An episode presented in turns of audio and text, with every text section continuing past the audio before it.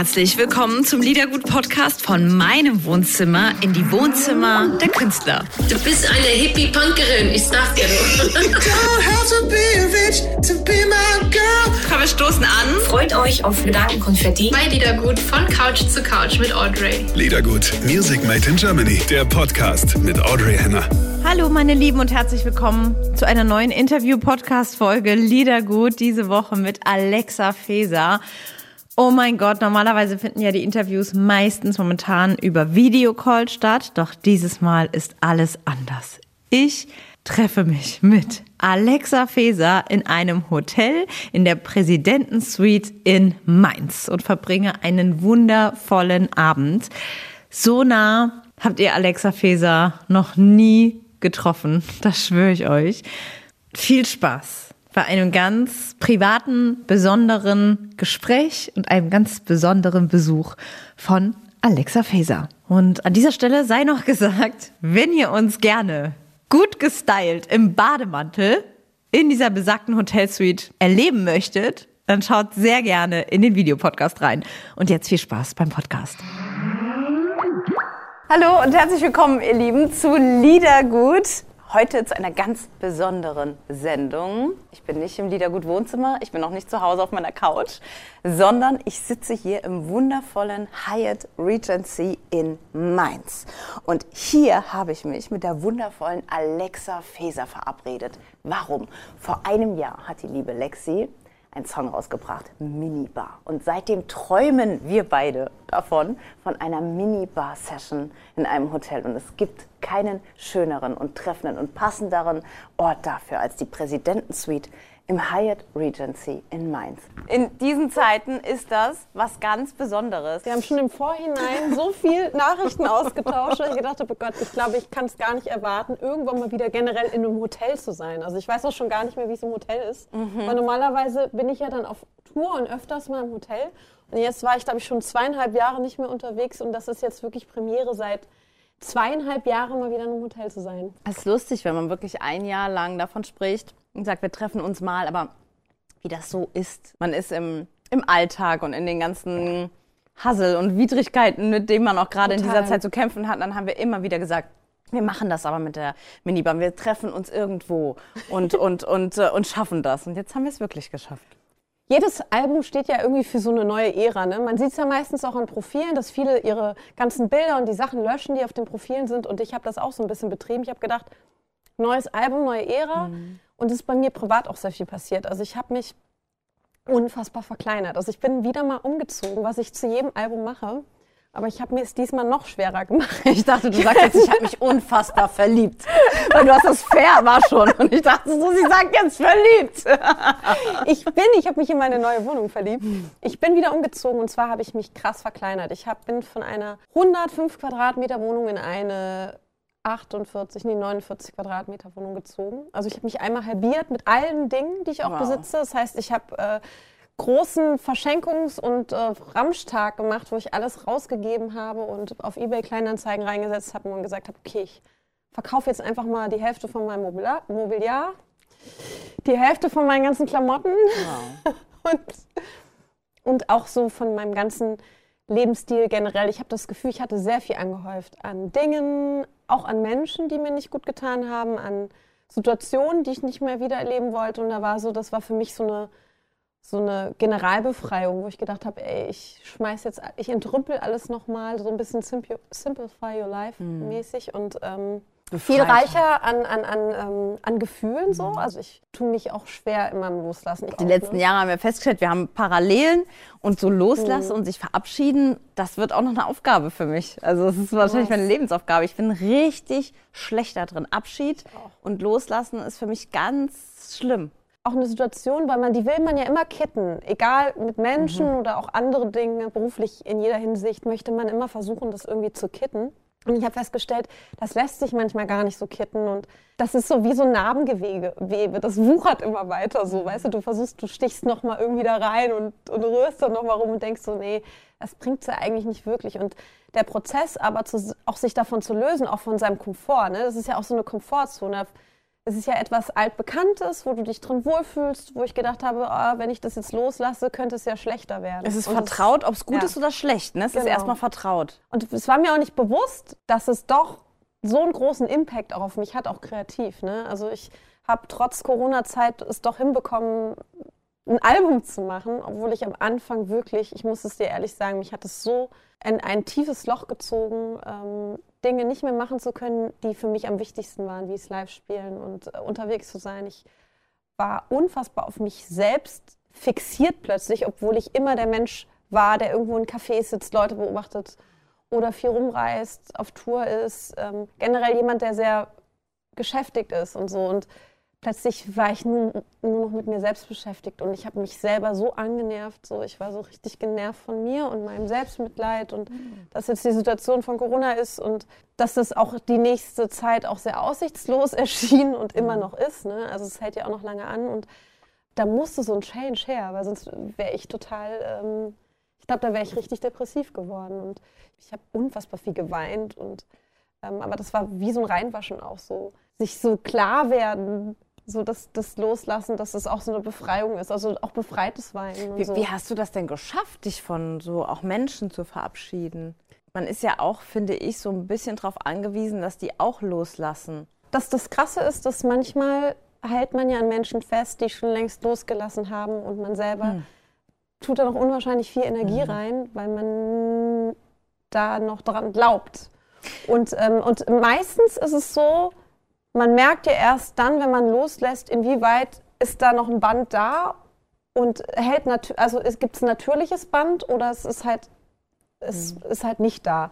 Und das habe ich relativ schnell gemerkt, dass es hier und da halt einfach kein Band mehr gab. Und dass auch mein künstlich, künstliches Festhalten daran, also ich habe halt auch gezogen, ne?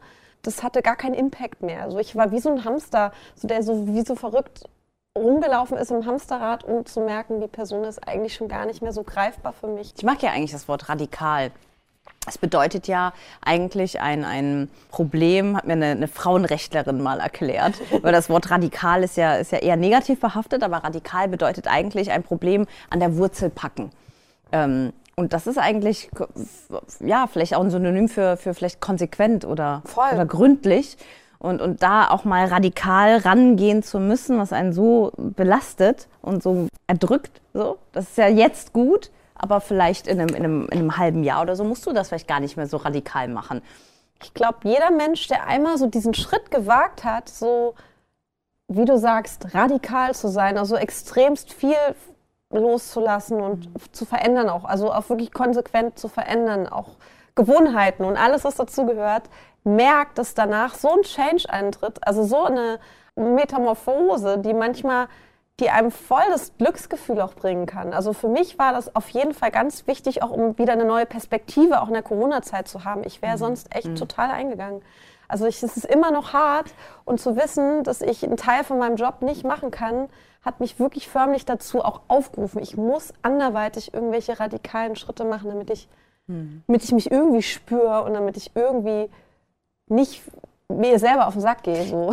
Gibt es irgendetwas, was du äh, fortgegeben hast, was du jetzt schon bereut hast? Ja, ey, ich habe den schönsten Sekretär der Erde gehabt. Der ist, den habe ich seitdem ich klein bin von meinen Eltern noch so ein Erbstück. Und das ist so ein dunkelbraunes Kirschholz und so ein klassizistischer. Und der stand in meiner Ecke und der hatte so zwei aufklappbare. Ähm, oh Gott, du siehst, du, du findest mich jetzt schon schlimm, dass ich das weggegeben habe. Ich merke es. Und der hatte so zwei so aufklappbare Seiten und den konnte man zu so einem schönen großen Tisch aufklappen. Und hat Rollen unten und der war einfach zu groß für alles andere in der neuen Wohnung. Also es gab schon einen Tisch und alles und der hätte da einfach nicht reingepasst. Ich musste, ich habe mich ja verkleinert, ganz krass. Also ich musste es gehen lassen und ähm, das war eines der Teile und ich bereue das sehr, weil das einfach, der hatte so eine Spirit, dieser Tisch. Und ich Wo, hab wo das, ist der Tisch ähm, jetzt? In guten Händen. Ich habe ihn tatsächlich über eBay Kleinanzeigen an ein super liebes Pärchen äh, vermacht, für die es auch ein Liebhaberstück ist. Also die, haben, die sind äh, vorbeigekommen, haben sich den Alexa, angeschaut. Und dieser Tisch wäre für jeden ein Liebhaberstück. Wann warst du das letzte Mal in so einer schönen Suite? Weil wenn, man, wenn man so, so, so Popsängerin ist oder überhaupt Sängerin, Künstlerin, erlebt man ja schon krasse Sachen. Also das, das ist ja schon so. Ne? Man kommt in merkwürdige Situationen und ist oft, finde ich, in so einer Zwischenwelt, wo man sich danach am nächsten Tag fragt, so dieses, ich kann es ganz gut beschreiben, dieses ähm, Harry Potter-Feeling, dieses Gleis neuneinhalb. Weißt du, man Mhm. geht irgendwo durch, wo sonst niemand hinkommen kann. Was Die ja- Fallhöhe ist so krass. Ja. Also das ist das, dass man in so einer Suite sitzt und am nächsten Tag in, irgendeiner schäbigen, in irgendeinem schäbigen Backstage, wo ein paar Chips auf, auf, auf der Theke liegen und, äh, und es irgendwie eine Gangtoilette gibt und äh, da alle drauf müssen, Publikum wie Künstler. Ne? Also das ist so, ich finde es insofern krass, weil der Druck auch immer da ist. Also als ich angefangen habe, das zu machen, war, war mir noch nicht bewusst, dass ich irgendwann mal vom Computer sitze oder vom Handy und irgendwelche Stories hochlade oder Bilder von mir. Und ähm, da war ich total fixiert darauf, wirklich geile Songs zu schreiben, mich auf meine, ein, mein Songwriting zu konzentrieren und mich nur um Musik zu kümmern. Also Songs zu spielen, live zu spielen und der, der Job bringt halt viele Veränderungen auch mit sich. Genauso wie sich das natürlich in meinem Leben privat und auch für die kreative Seite ändert, ändert sich auch vieles in der Vermarktung. Ne? Also was man als Selbstvermarktung alles jetzt in die Hand nehmen muss als Künstler, ist schon echt enorm. Und dass man manchmal zu kreativen Prozessen gar nicht mehr so kommt oder weniger Zeit hat oder auch da nur ein Limit für ist oder ein Zeitfenster, das zu machen. Und du weißt ja, wie es ist, mit, wenn man was Kreatives auf Zeit machen soll oder auf Knopfdruck, das kannst du vergessen. Also du brauchst ja irgendwie so eine Inspiration und so ein, so ein Momentum, so eine Muße, wo du sagst, okay, jetzt, jetzt fühle ich mich gerade danach und das kannst du nicht planen.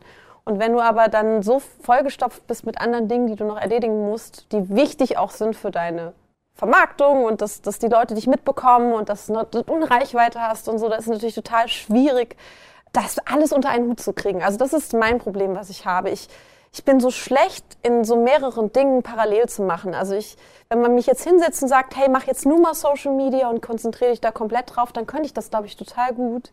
Aber eigentlich bin ich Musikerin und ich äh, merke, wie das manchmal so ins Hintertreffen gerät und ich dann ganz sicher diese Zeiten immer brauche, wo ich mich nur darauf konzentriere und dann wieder Abstand von Social Media nehme, um in diesen kreativen Flow reinzukommen. Und das ist, glaube ich, das läuft so ein bisschen konträr zu dem, was die Leute aber draußen erwarten und was der Algorithmus erwartet, ne? der ja auch gefüttert werden muss bei Instagram und Co. und TikTok und was weiß ich was, wo du weißt, du kriegst halt nur eine gute Reichweite, wenn du immer regelmäßig irgendwie am Start bist. Und das ist, boah, das ist wirklich Pain in the ass, muss ich sagen. Wenn wir hier so ans Eingemachte gehen, sozusagen, dann sage ich, wir machen einen kleinen Location-Wechsel hier in dieser wunderschönen Suite. Als ich das erste Mal hier in dieser Suite war, das war so vor drei Monaten, wusste ich, hier möchte ich mit der lieben Alexa hin. Denn allein dieser Flügel ne, in diesem Raum ist es wert.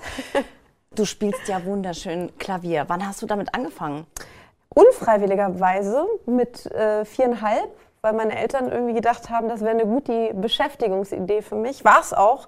Und äh, am Anfang fand ich das gar nicht so geil, muss ich sagen. Also ich wollte lieber irgendwie draußen rumspielen, auf Bäumen klettern und irgendwie andere Sachen machen, die man mit vier, fünf Jahren macht. Und ich saß halt irgendwie am Piano. Ich habe ziemlich früh angefangen, so eigene Sachen zu machen. Also so Dinge auszutesten und, und eigene kleine... Gegen den Strom. Ja, voll, ey, wirklich mit, mit Noten lesen und Stücke abspielen, da hatte ich gar keinen Bock drauf. Deswegen, ich habe immer so mein eigenes Ding draus gemacht und da hat sie gesagt, boah, das ist aber wirklich super. Erstmal hat sie gesagt, fantasievoll, was du machst. Ne? Als kleines Kind ist ja auch noch nicht so, äh, was man da macht. Ja Das sind die so Umschreibungen, äh, wie im Zeugnis. Ne? bei, mir, bei mir stand irgendwie, äh, sie ist sehr verträumt. Also bedeutet, okay, abwesend einfach. Ne? Genau, so wie das, das ist eine kleine Motivationspeitsche. Ne? Auch so eine gefährliche Zeit, ne? Jetzt, wo du das gerade sagst, wo man noch so, ja, noch nicht so richtig da ist oder im Leben angekommen ist, so, Voll. ne? Wa- Was man da auch anrichten kann in dieser Zeit, ne? Das Total. wahrscheinlich Also, egal, diese kleinen Traumata, die wir wahrscheinlich alle haben, ne? Die, das ist es ja, die hängen einem dann ein Leben lang wahrscheinlich nach, ne? Voll. Also ich meine, gesungen habe ich dann auch erst später, so mit 13 Jahren, bin ich in den Schulchor gekommen. Da sollte dann jeder so ein Part vorsingen und dann hat man mich ausgewählt für so eine Solo-Geschichte, obwohl ich noch nie in diesem Chor gesungen gehabt habe. Und das war für mich so, ja krass, ich kann was so. Also da ist irgendwas, was ich kann. Irgendwas Musikalisches scheine ich wohl zu können. Schön, schön. Ich hoffe, ich kriege das jetzt einigermaßen hin, so angetrunken wie ich schon bin, weil, wie du weißt, ich vertrage nicht sehr viel. Wir vertragen beide nicht so viel. Wir müssen wirklich sparsam sein. Wir müssen echt aufpassen, ich sag's dir. Da kommt der, der Abend ist ja noch lang. Wunderschön. Also Da wir ja heute irgendwie auch einen Minibar-Abend äh, haben Ja. und wir uns ja bestimmt noch vor dieselbige setzen werden, Ja, würde ich sagen, ich stimme mal ein mit Minibar, oder? sehr gerne.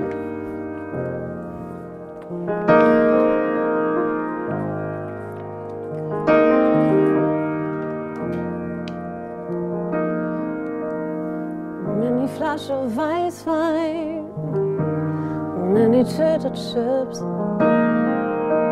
Sitze auf dem Boden und ich fühle wieder nichts. Aber ich möchte was fühlen, also denke ich an dich. Bis mein Herz wie eine Wespe im Sommer sticht. Ein Hotel nehme ich irgendwann mit dir. Und ich sitze auf dem Boden vor der Minibar. Und nach der vierten Mini-Flasche wird mir, wird mir klar, dass das mit uns nicht so mini war. Und wenn du mich noch immer willst, dann bin ich da. In einem Zimmer irgendwo vor einer Minibar. Ein Hotel nehme ich irgendwann mit dir. Und ich sitze auf dem Boden vor der Minibar.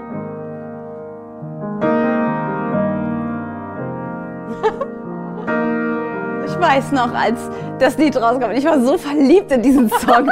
Ich, weiß, ich habe direkt angerufen, ich so, was hast du für einen krassen Song bitte rausgebracht?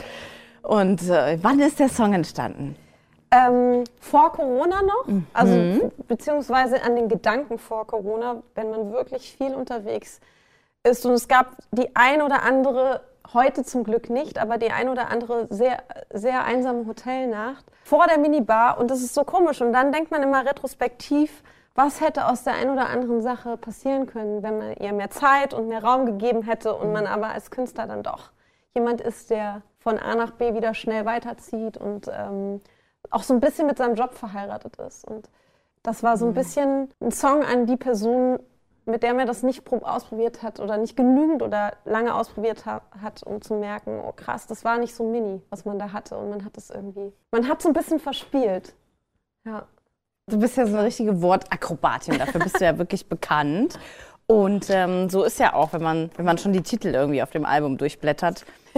So zum Beispiel auch Liebe 404. Das bedeutet, 404 bedeutet ja Error. Fehlercode, also ja. Fehlercode, ne? Wie ist der Song entstanden? Das ist ja auch der Titel vom Album. Also es ist so eine Art Fehlercode des Lebens. Ne?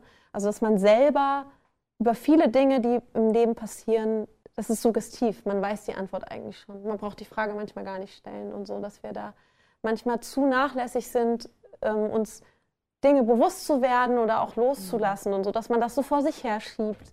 Und, und das auch mit Partnern, dass man manchmal in einer Beziehungsschleife gefangen ist, von der man denkt, ja, es ist ja irgendwie nicht gut, aber es ist auch nicht, es ist auch nicht richtig schlecht. Aber, es dann ist denkt nicht man ja richtig immer geil, auch, man ist so. unbescheiden, Ja, wenn man voll. immer nur nach dem Geilsten sucht oder nach dem, ja dann, ne, das ist ja der Zwiespalt. Man ist in dieser, in diesem Rad drin, was du sagst, wo es auch vielleicht mal ums Aushalten geht und dann ist es so, was haben wir von, von vorherigen Generationen gelernt oder was haben wir uns abgeguckt, was ist uns mitgegeben worden, ist es das Aushalten, ist es das Gehen?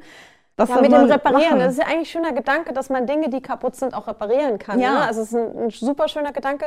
Ich glaube aber, dass es zu einer anderen Zeit auch eine andere ähm, Gesetzmäßigkeit Mhm. hatte. Auch unsere, unsere Auswahlmöglichkeiten, diese Entscheidungsmöglichkeiten, die so unendlich vielen. wir Dann, müssen nicht mehr aushalten. Das Genau. ist der Unterschied. und diese, diese Zeit, die drauf geht, sich allein Mhm. nur diese, diese Entscheidungen zu stellen und diese Auswahl zu sortieren und so, ne? Mhm. War wie, wie, wie gruselig auch, ne? Also wie viel Zeit wir damit verwenden, erstmal nur abzuwägen, was wir von diesen vielen Möglichkeiten nicht wollen. Ne? Ja, genau. Genau. Und, und das, das finde ich manchmal viel schlimmer, Ja, genau. als wenn man nur drei Sachen hat und sagt, ey, A, B oder C. Und ich so, okay, dann nehme ich halt B oder so, ne?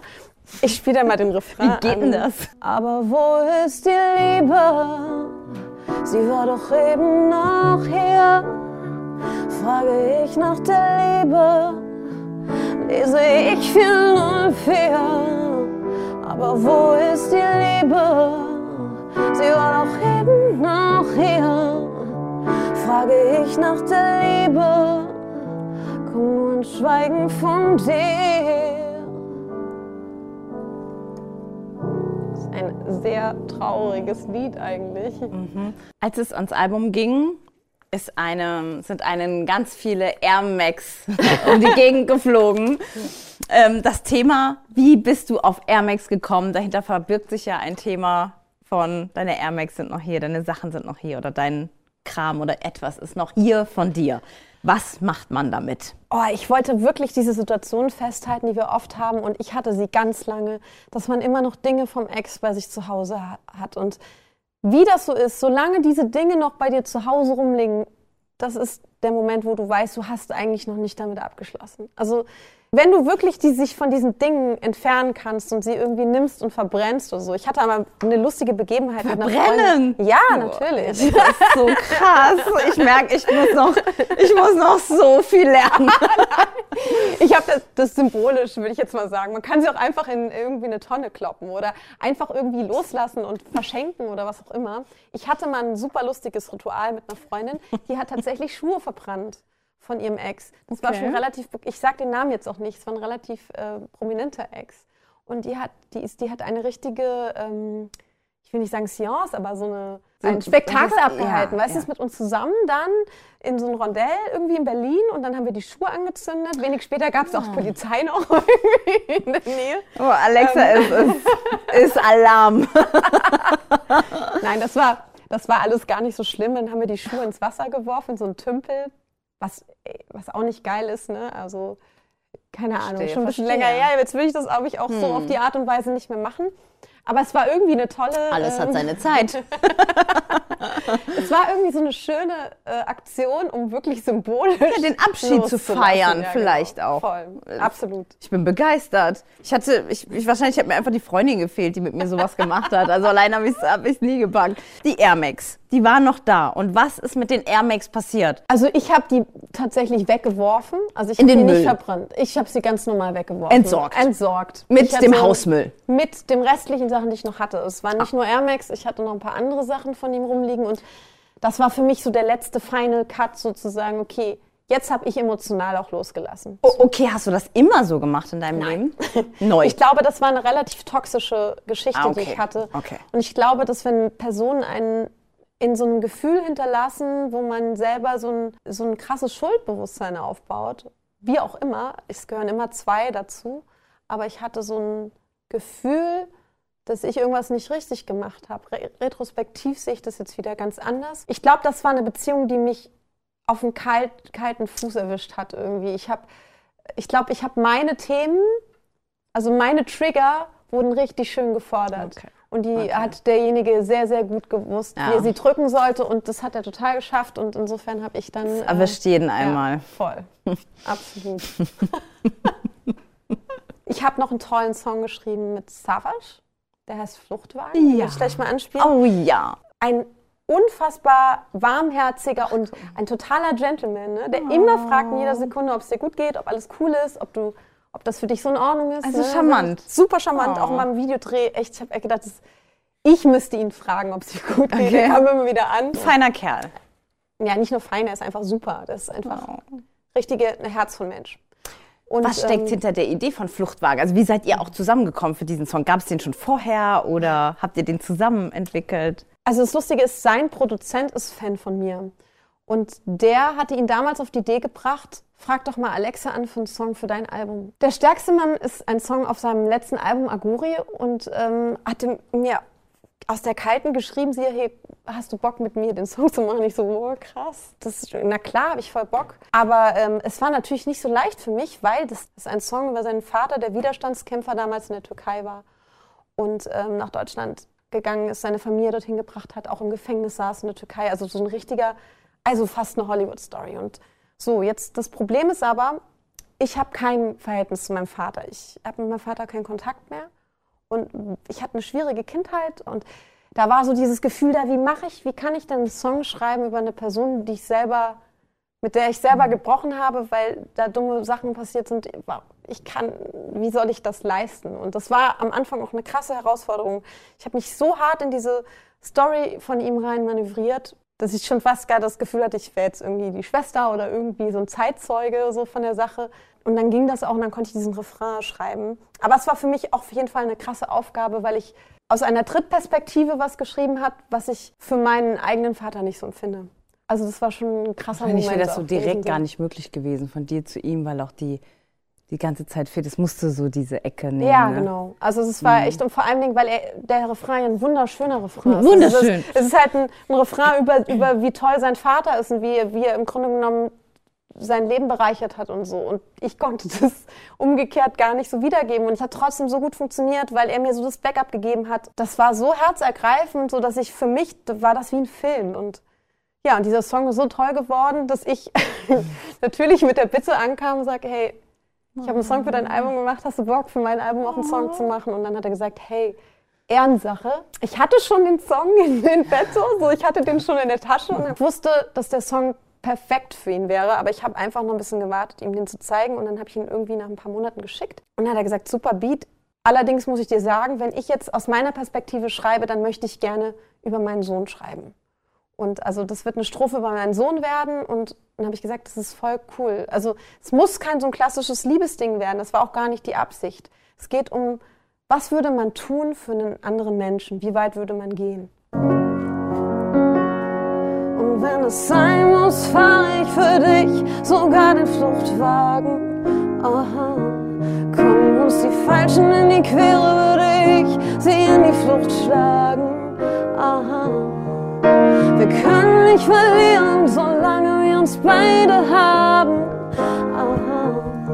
Und wenn es sein muss, schlafen wir die Nacht in einem Fluchtwagen.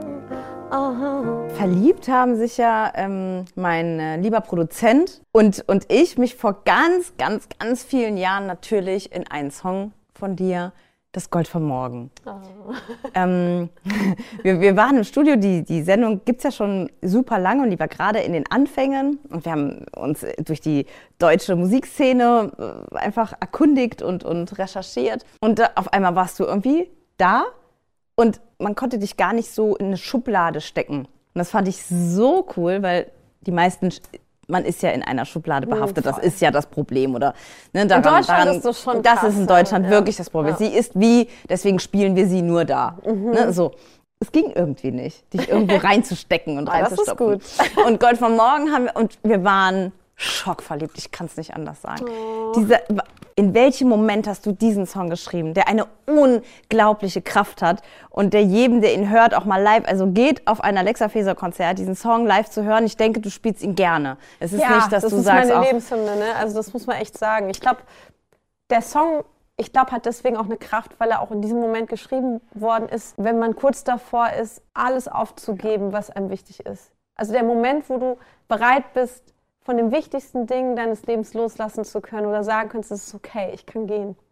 Obwohl das dir so die Welt bedeutet hat. Ne? Dieses letzte Aufbäumen, so wenn dich das Leben wieder niederstreckt ne? und du liegst mit dem Gesicht in Dreck, fang an zu graben. Genau da findest du das Gold von morgen. Ne? Also ich war immer noch nicht an einem Punkt, wo ich musikalisch die Dinge verwirklichen konnte, die ich machen wollte. Ich hatte keinen kein Label-Deal und hatte schon eine Menge Songs geschrieben und war so ready, das jetzt und ich habe auch schon so lange daran irgendwie gefeilt und das hat irgendwie alles nie so richtig geklappt und dann kamen irgendwie so zwei Nummern, so zwei Songs, die ich, wo ich schon selber gesagt habe, ach fuck it, dann mache ich das jetzt weiter für mich, dann läuft das jetzt einfach parallel zu dem, was ich an Jobs sonst, sonst irgendwie mache und ähm, ich, ich, ich, I take it. Das Krasse ist, diese Energie, die ich für mich selber mit dem Song gespürt habe, konnte ich so gut übertragen, dass ich tatsächlich mit diesem Song meinen Label-Deal bekommen habe bei Warner. Also der Song hat mir sozusagen meine Türen zu Gold von Morgen, also zu dem Album geöffnet und dann ist alles andere passiert dadurch. spielst du es einmal? Ja,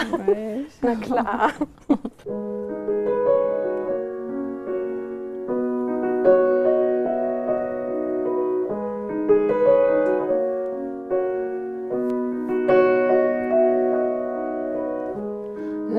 Tag und kurz die Nacht. Oh, oh, oh, oh. Schon wieder kopflos aufgewacht. Oh, oh. Das Herz ist leer, der Kopf zu voll. Nichts gelingt und alles soll. Der nächste Tag, das reicht als Ziel. Der nächste Tag ist schon das Ziel. Augen zu und durch, das stimmt. Oh, oh, oh, oh. Seh nicht hin, sonst wirst du blind. Oh, oh, oh. Das Leben hat eine Eisenfaust, weicht den harten Schlägen aus, Scheuklappen auf, blick geradeaus, blaues Auge, Brille auf. Wenn dich das Leben wieder niederstreckt. Und du liegst mit dem Gesicht im Dreck, fang an zu graben, denn dort ist es verborgen, genau, da findest du das Gold von morgen.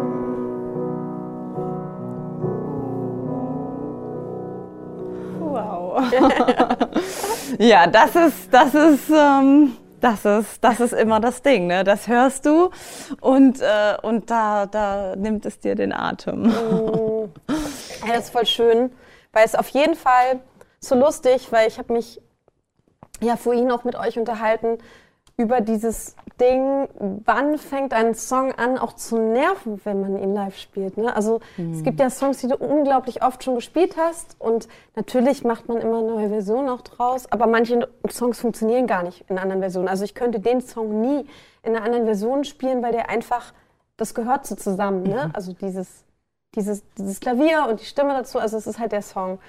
Und, ähm, und das ist aber, muss ich sagen, ein Song, den ich immer so gerne spiele, weil ich weiß, was diese, dass dieser Song einfach krass mein Leben verändert hat und so unfassbar viel ermöglicht hat. Und äh, deswegen ist das etwas, worauf, woran ich mich immer erinnere. Also ich verbinde so viele krasse Changes mit dem Song. Und jetzt mit meinem jetzigen Album natürlich auch. Also ich, das ist ja immer so ein Befreiungsschlag. Auch Ja. dieses Album, also Liebe 404, ist für mich halt mit eines der wichtigsten Alben, weil es mich in so eine andere Richtung nochmal gepusht hat, nochmal so neue Wege zu gehen und mich nochmal so in, also frei zu schwimmen, auch von vielen Dingen, die ich auch so nicht mehr wollte und auch mich musikalisch nochmal in eine komplett neue Richtung zu entwickeln und nochmal weiterzuentwickeln. Das war für mich total wichtig als äh, Popkünstlerin auch, weil ich mache immer Zeitgeschehenes. Also ich will nie Musik machen, ich will mich auch nie wiederholen. Ich möchte auch kein zweites Gold für morgen schreiben, den Song gibt es schon. Ich möchte nicht das machen, was ich schon gemacht habe. Ich möchte immer den Anspruch haben, etwas zu machen, was ich noch nicht gemacht habe. Und, und das auch in der Qualität, wie ich sonst auch mache. Und solange ich das für mich sagen kann, dass mir das so gelingt, dass ich sage, boah, es ist weiterhin qualitativ gut, es ist anders, aber es ist, hat eine gleiche Qualität, ist das für mich total fein. Wie das dann Menschen empfinden, ob sie sagen, boah, der Change ist mir zu krass oder das ist mir, boah, das ist alles super unterschiedlich. Ich persönlich finde es toll. Ich finde, ich, ich, ich finde Künstler immer toll, Karrieren immer toll, die sich krass gemorpht haben. Ich habe mir so überlegt, Coldplay, wie die angefangen haben, mit welchen Alben und welcher Musik und wo die jetzt sind, was sie jetzt machen. Ich finde das immer ganz äh, faszinierend und toll und auch einen krassen Anspruch an Popmusik, weil Popmusik ist immer ähm, Zeitgeschehenes. Ja. Ihr Lieben, bis zum nächsten Mal. Tschüss. Prosit. Meine liebe Lexi, tausend Dank. Es war wunderschön mit dir und vielen Dank an euch, dass ihr mit dabei seid hier bei Liedergut.